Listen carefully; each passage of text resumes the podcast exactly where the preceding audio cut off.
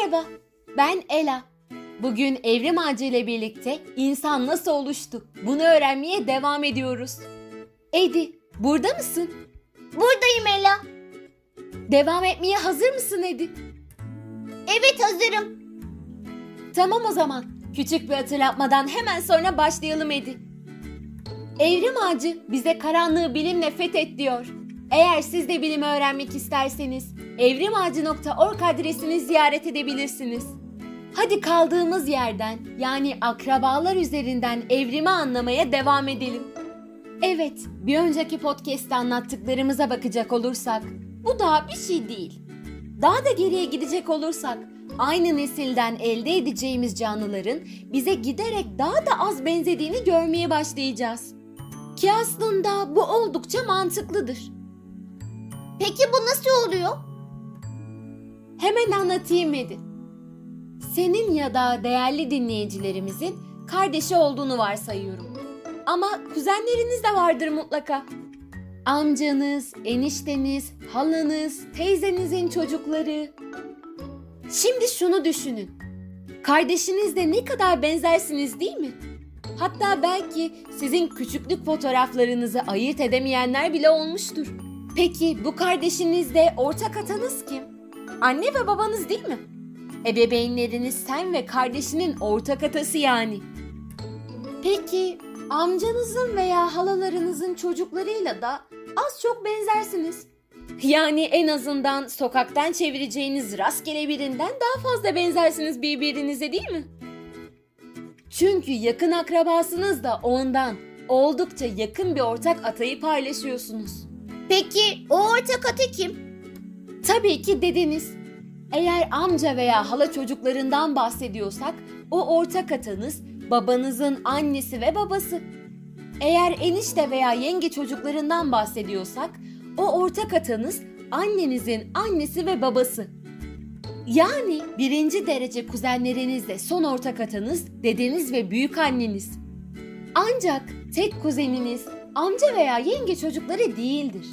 Dedenizin kardeşinin torunları da kuzenlerinizdir. Bunlara ikinci dereceden kuzenler diyoruz. Onlarla benzerliğiniz çok daha azdır. Ancak yine de ortak bir atayı paylaşırsınız. Bu ortak ata da dedenizin annesi ve babasıdır. Yani dedenizin ebeveynleri.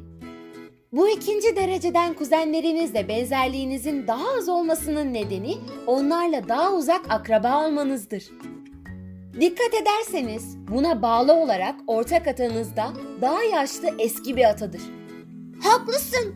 Yani aslında dedelerimizin ebeveynleri. Evet haklısın Edi. Konuyu anlamışsın. Buna çok sevindim. Evet hadi devam edelim. Üçüncü derece kuzenlerinizle akrabalığınız daha da düşüktür. Benzerliğiniz de daha azdır. Atanız da daha eskide yaşamıştır. Dedenizin dedesi ve büyük annesi. Dördüncü derece kuzenlerinizle akrabalığına gittiğinizde bu sefer ortak atınız da daha geriye gidiyor. Yani dedenizin dedesinin ebeveynleri. Yani aslında akrabalığı düşündüğümüzde hep daha geride, daha eskide bir ata bulunuyor. Evet Edi, çok haklısın. O zaman konunun özünü anladığınızı sanıyorum.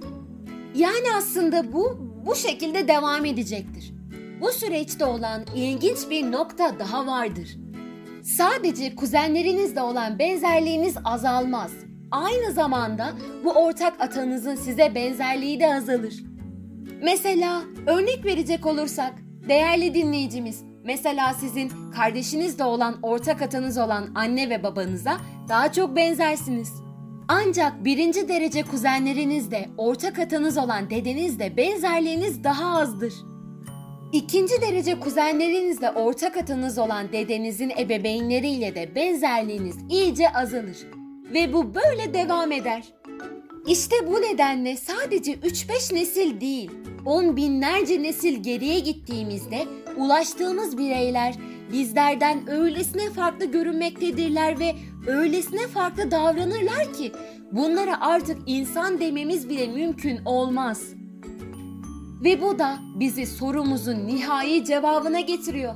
İnsan nereden geliyor? İşte insan bu atalardan geliyor.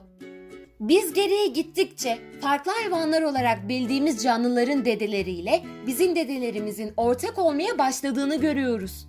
Ama hatırlayın, bu dediğimiz milyonlarca yıl önce oluyor. Mesela insanların en yakın biyolojik kuzenlerimiz olan şempanzelerle dedelerinin ortak olduğu zaman bundan yaklaşık 6 milyon yıl öncesiydi. Şey peki bu kaç tane dede öncesi demek? Bu yaklaşık 160 bin dede öncesi demek Edi. Yani öyle dedenin dedesi gibi sadece 4 nesil öncesinden söz etmiyoruz. Sorunun en net cevabı şu. İnsan kendisinden önce yaşamış hayvan türlerinden geliyor. Yukarıda anlattığımız gibi ömrü içerisindeki değişimlerle değil, anne babasından doğan her neslin farklı avantajları ve dezavantajları olmasından ve bunların doğada seçilmesi ve elenmesinden kaynaklanan bir farklılaşmayla var olabildik. Bu farklılaşmalar çevrenin gereksinimleri ışığında belirli şekillerde birikti. Bu birikimli farklılaşma sonucunda atalarımızdan bambaşka görünen bir türe evrimleştik. Peki o hayvanlar nereden geliyor? Onlar da kendilerinden önceki hayvanlardan geliyorlar idi. Bu hayvanlar tek hücreli canlılardan geliyor. O tek hücreli canlılar kendilerinden bile basit tek hücreli canlılardan geliyor. Onlarsa ilk hücremsi yapılar olarak bilinen konservatlar adı verilen kimyasal küreciklerden geliyor. Bunlardan öncesi de cansızlık, canlılık, cansızlıktan geliyor. Yani konservatlar denen ilk canlılardan öncesi bildiğimiz kimyasal maddelerden ibaret. Canlılık gibi bir yapı veya forma sahip olmayan kimyasallar. Hayvan olduğumuz gerçeği bir aşağılama ya da çocukların ve hatta koca koca insanların kendi arasında kullandığı sen hayvansın gibi bir hakaret sözcüğü gibi düşünmemelisiniz. Hepimiz zeki çocuklar, insanlar ve ornitorenkleriz ve bilimsel düşünmemiz gerekiyor. Bu sadece bilimsel bir sınıflandırma. Yani insanın birbirine küfür etmek için kullanması bilim için önemli değil. Evet, daha anlatacak çok şey var ama sizi sıkmak istemiyoruz. Evrim ağacıyla hepinize tavsiyemiz çok fazla okumanız, bilimin herhangi bir alanına ilgi duymanız ve çok çalışmanız. Çünkü evrim ağacı ile birlikte size bilimi anlatmaya çalışıyoruz. Çevreniz ya da öğretmeniniz ya da bir başkası size tamamen farklı bir şey anlatabilir. Bunlar kafanızı karıştırabilir. Olsun, kafa karışıklığı kötü bir şey değil ki. Ancak siz okumayı, araştırmayı, öğrenmeyi sürdürdükçe kendi gerçeklerinize kendiniz ulaşacaksınız. Ve merakınızı gidermek istedikçe kafa karışıklığının da azaldığını göreceksiniz. Evrim ağacıyla size verebileceğimiz en önemli ve son tavsiye ise şudur. Kimsenin sizi bilimin dışına yönlendirmesine, bilimden soğutmasına izin vermeyin. Hep kendinize, tarafsız düşünme yeteneklerinize ve araştırma becerilerinize güvenin. Evet, konumuzu burada bitirdik. İnsan nasıl oluştu öğrendik. Yine bir sürü şey öğrendik öyle değil mi Edi? Evet yine bir sürü şey öğrendik.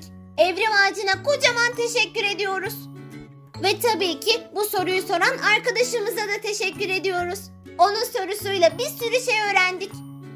Çok haklısın Edi, evet öyle. Evrim ağacına kocaman teşekkürler. Bilimi seven herkese de kocaman sevgiler. Ela, eğer ki konu burada bittiyse o zaman podcast de burada bitti değil mi?